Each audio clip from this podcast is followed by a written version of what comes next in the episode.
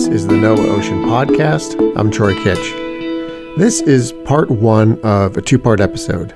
Today, we're going to hear about a NOAA funded study that asked an interesting question What if mussels, the seafood variety, not the kind people work at in the gym, could be used to learn more about microplastic pollution in our waterways? You see, NOAA already runs a program that monitors chemical contaminants in our coastal waterways and Great Lakes by sampling mussels and oysters. It's called the Mussel Watch program. It's the longest continually running scientific monitoring program of its kind in the nation. So, wouldn't it be great to tap into Mussel Watch to also learn more about plastics in our environment? As you'll hear, mussels are uniquely suited to serve as monitoring devices because they stay put in one place and filter vast amounts of water while accumulating the chemicals found in the water. And researchers have shown that in the lab, mussels also ingest a lot of tiny plastic particles floating around in the water. So, measuring this in the wild over long spans of time could teach researchers a lot about the effects of microplastics in the environment, which is something we know little about. Spoiler alert the study didn't turn out quite as expected.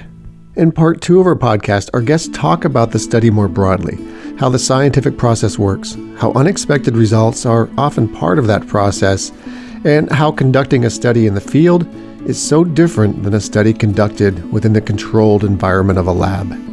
It's a fascinating look at how science works in the wild, and you don't want to miss it. We're joined today by Amy Uhrin, Chief Scientist for NOAA's Marine Debris Program. Amy's team came up with the idea for the study, and her job more broadly is to look for gaps in marine debris research where the program can make the most difference, mainly through funding studies like the one we'll talk about today, which was conducted in collaboration with scientists at Loyola University in Chicago. The study we're talking about was finalized in July 2020, and it's called Microplastic Co-occurrence with Chemical Contaminants in Invasive Mussels in Lake Michigan. We're also going to hear from Ed Johnson, a physical scientist with the Mussel Watch program, which is part of NOAA's National Centers for Coastal Ocean Science, or NCOS for short. And since the study piggybacked on the existing Mussel Watch program, Ed is going to fill us in on what this program is all about. A warning that we recorded this over the internet, so the audio quality may be a bit spotty in places. Thank you both for joining me today. Amy, let's start with the basics. What exactly are microplastics? Microplastics are small plastic pieces that are less than five millimeters in their longest dimension. And there are two types of microplastics primary and secondary. Primary microplastics are designed for commercial use. So they're specifically made to be that small. So these are things that you might have heard of, like microbeads that you find in personal care products, and virgin resin pellets and spheres, which are the feedstock from which plastic products are made. And then secondary microplastics result from the breakdown of larger plastic items like plastic water bottles. And the items break down due to environmental exposure, uh, particularly solar UV radiation and mechanical forces like wind that might cause abrasion of the item and cause it to break down, or waves on a shoreline. And then lastly, we have microfibers, which are considered to be microplastics, but these are the small fibers that are shed from synthetic clothing and synthetic textiles, such as plastic fishing nets. And what you're interested in learning more about is what these microplastics are doing in our environment or what effects they're having on animals? a number of different organisms have had interactions with marine debris. So there have actually been over 900 species of organisms identified, including seabirds, marine mammals, turtles, fish, and invertebrates that have either ingested or become entangled in marine debris. So, pretty much at every level of the aquatic food chain. What is not clear to scientists is the extent to which these types of interactions with plastic pollution, how they end up affecting species at higher levels of organization, so at the population or community level. Because if you start to have population or community level impacts, this could have ramifications for the functioning of entire ecosystems and for our own economy and well being, because many affected species have high commercial value as seafood resources. So there are whole fisheries organized around these species. Uh, they're animals that we eat. And so if you think about the human health side of things, if we're eating these animals and they're laden with plastic, that could be a problem. This is where the Mussel Watch program comes into the picture. It's a nationwide program, but you focused in on the work the program is doing within the Great Lakes for this study.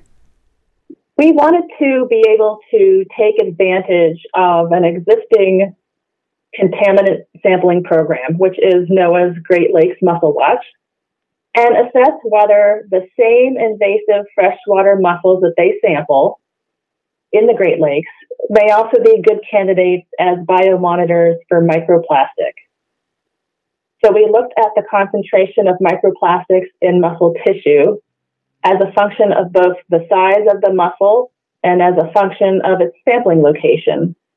And this involved analyzing mussels from relatively clean reference sites and also from sites having uh, various proximities to pollution sources. So we had a sampling site located at the outfall of a wastewater treatment plant, and we had a site located at the confluence of two rivers that drain the Milwaukee metro area and empty into Milwaukee Bay. And then the final objective was to test for any relationship between the concentration of chemical contaminants found in the mussel and the concentration of microplastics found in the mussel to see if possibly maybe some of the contaminant load was being derived from microplastics. Now, before we get into the details of what the study found, Ed, I wanted to ask you to talk a bit more in depth about Mussel Watch. How do you describe what this program is about? So, Mussel Watch is first and foremost a chemical contaminant monitoring program to assess the chemical concentrations across a large geographic area and how those concentrations change over time in terms of years or decades. And why mussels and oysters? They're cosmopolitan species, meaning that they live in large groups. They typically are living as a unit, they're same species in one location.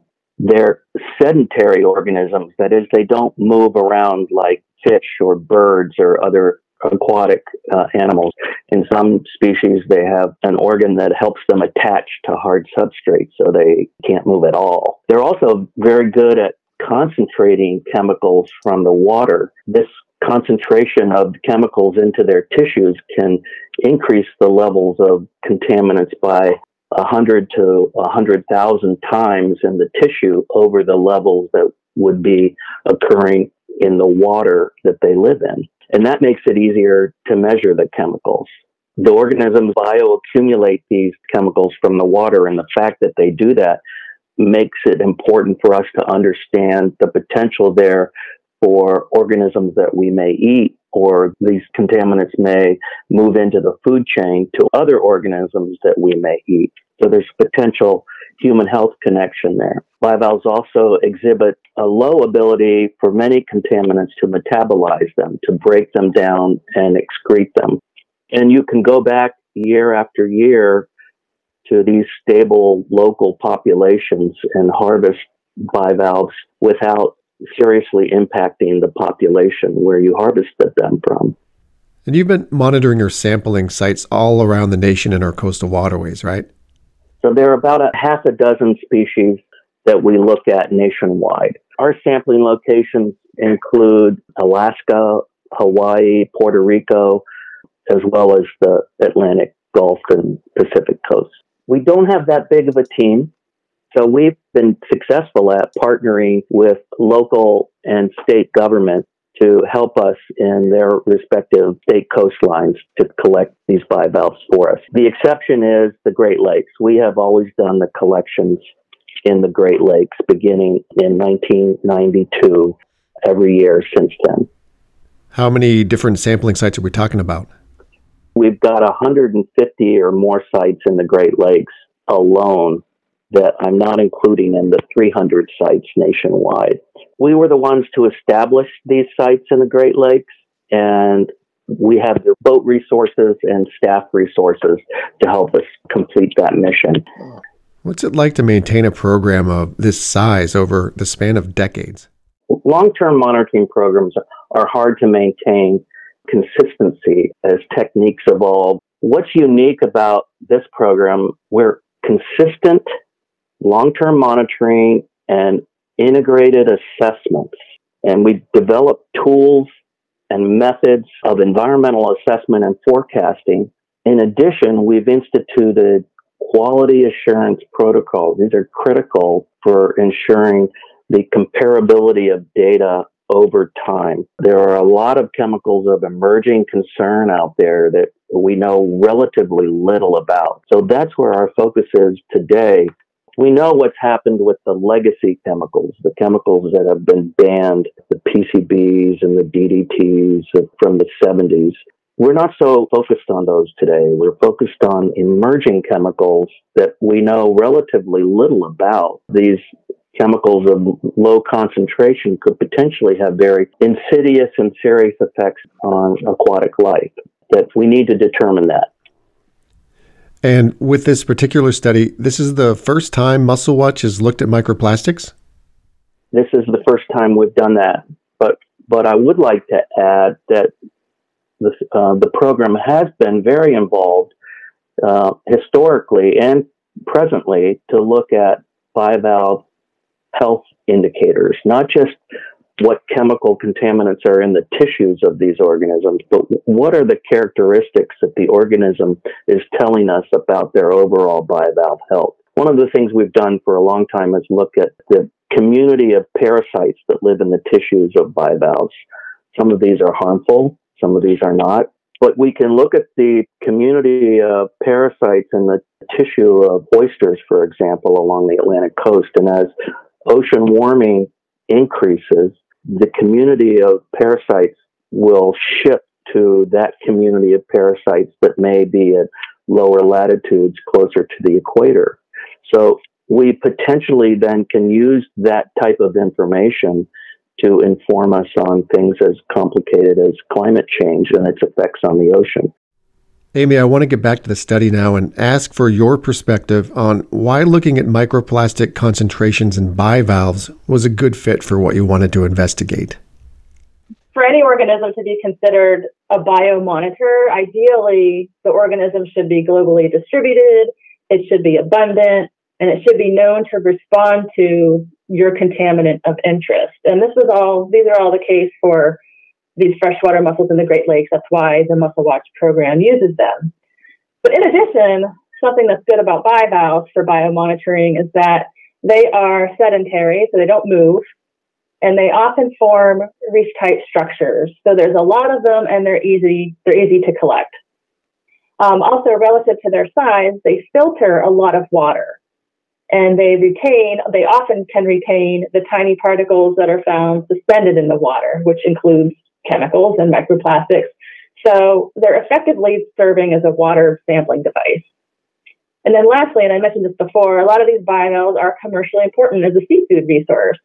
Um, and for bivalves in particular, those that are eaten, we eat the whole animal. So there is the human health, potential human health concerns, and then the economic concerns because there's a lot of industry surrounding uh, some of these bivalve species. Could you talk a bit about what you knew going into the study and what the MusselWatch study confirmed? A lot of the work with these particular invasive freshwater mussels had been done in the laboratory.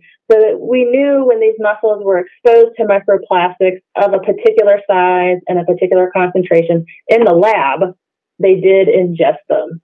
But they hadn't yet been documented as coming from mussels collected in the wild. So we did learn that yes, these mussels do ingest microplastics in the wild. And we learned that microfibers were actually the most common type of microplastic that was ingested. And this is interesting because it's consistent with previous studies of microplastics in the Milwaukee Harbor food web. And it also aligns with data that's been collected on other bivalve species that have been studied in this region and globally and have been analyzed for microplastics. And also the range of microplastics that we found in our bivalves are consistent with values that were published from other studies for both freshwater and saltwater species. What were some of the other results of the microplastic study? We were actually a little surprised by our results because they weren't as clear as we thought they would be. So we expected that we would see more plastic in the bigger mussels and we'd see more plastic in mussels that were closer to some of these pollution sources. But we really had mixed results. What happened was there was a lot of variation involved. And so the microplastic concentrations in the mussels varied a lot among the different size classes. So it wasn't always the largest mussels that had the most microplastic. And there was a lot of variation in microplastic concentration across the different months that we sampled. And so basically there was there was so much variation because of that that it was hard to really tease apart what was going on at a particular site in Milwaukee Bay because so much variation was happening in other areas. And so it was kind of difficult to definitively say, yes, there are more microplastics in mussels here versus there. And so then that led us to conclude that, you know, possibly these freshwater invasive mussels might not serve as a good biomonitor for microplastic pollution in the Great Lakes. We continue our conversation with Amy and Ed in part two of this episode, where you'll hear more about the results of this pilot study, how the study was designed, some of the challenges of fieldwork, and how when scientists get mixed results like they did in this study, it isn't good or bad, it's a valuable part of the scientific process. Amy and Ed, thank you both for taking the time to talk about your work. And check our show notes or go to the next episode in your podcast player to hear part two of the microplastic mussel connection. This is the NOAA Ocean Podcast. Thanks for listening and subscribe to us in your podcast player of choice so you never miss an episode.